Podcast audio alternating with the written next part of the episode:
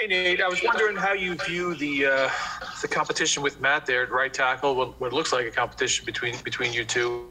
Um, you know, obviously a lot of big difference between your uh, your experiences, but uh, you know, how what how do you how do you go into this uh, situation? Know, I don't think the competition is just between the two of us. I think it's a team competition. I think that they want the best 11 football players out there. Um, and I'm working to, if not be one of those, make those guys the best. You know what I mean? So that's my job, my role, just to go out there every day, be the best that I can be, and help make others that way too. What have you seen from him? What did you see from him last year when you were not with the team, and, and, and what do you what have you seen from him so far in a couple of days that he's been on the field? Yeah, it's early, um, but it's been great to play with him and all the other guys. Um, I think we got a long ways to go, um, but uh, hard-working guys, guys that care, smart, tough, um, and we're going to continue to develop who we are and what we're all about. Thanks, Nate. Paul? Hey, Nate. Um, um, one of the things we heard when you know you didn't play last year as well, you know, for a veteran, you know, maybe sitting a year out and getting your body to rest is a good thing. Um, looking back at that and now being out there, first time in pads yesterday, has it been a good thing? Do you feel younger, fresher, stronger? You know, all those things. I don't feel younger, but I do feel great. I, uh, my body feels recovered, healthy. I think there is a cumulative toll that playing every season takes on you. So actually, have that time to let some of those uh, um, bumps and bruises kind of heal up has been a good thing. Um, obviously you knew Joe uh, before he came here. You had a little time last spring, I guess this spring, but this is your first time really, you know, working with him. Has he been like what you expected uh, as a head coach? Yeah, um, the great thing about Joe, and I have tremendous respect for him and what he's all about. Um, he's the same guy that I've always known. Um, I don't think that he's trying to put on airs. I don't think he's trying to be anything that he's not. He's exactly who he says he is, and um, that's just his integrity. And I think that's shown through in the last week that I've been here. I'm curious. You've been in a bunch of offensive line rooms, uh, including in New England, where they had some interesting uh, setups with the coaching staff there in that in that specific room.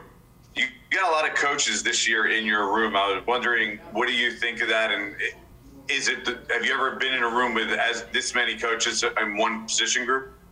Oh man, it's excellent to have the resources. Um, I knew Ben from before. Um, getting to know Coach Sale and Coach Flats.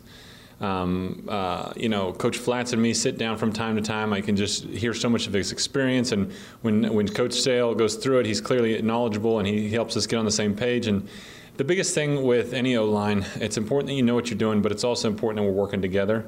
So I think that's been through the coaching staff all the way through uh, to, to the players. So that's been a great group. Tom Canavan? Hey, Nate, does that T-shirt say "fight"? Uh, yes, it does. Yes, it does. it was it. A, did you pull it out of the closet after yesterday? Uh, no, this is this is about a mentality. It's not about it's not about an activity. That's right. Okay, thank you. Tom Rock? Nate, what, what was your take on what happened yesterday at practice and, and the aftermath of it?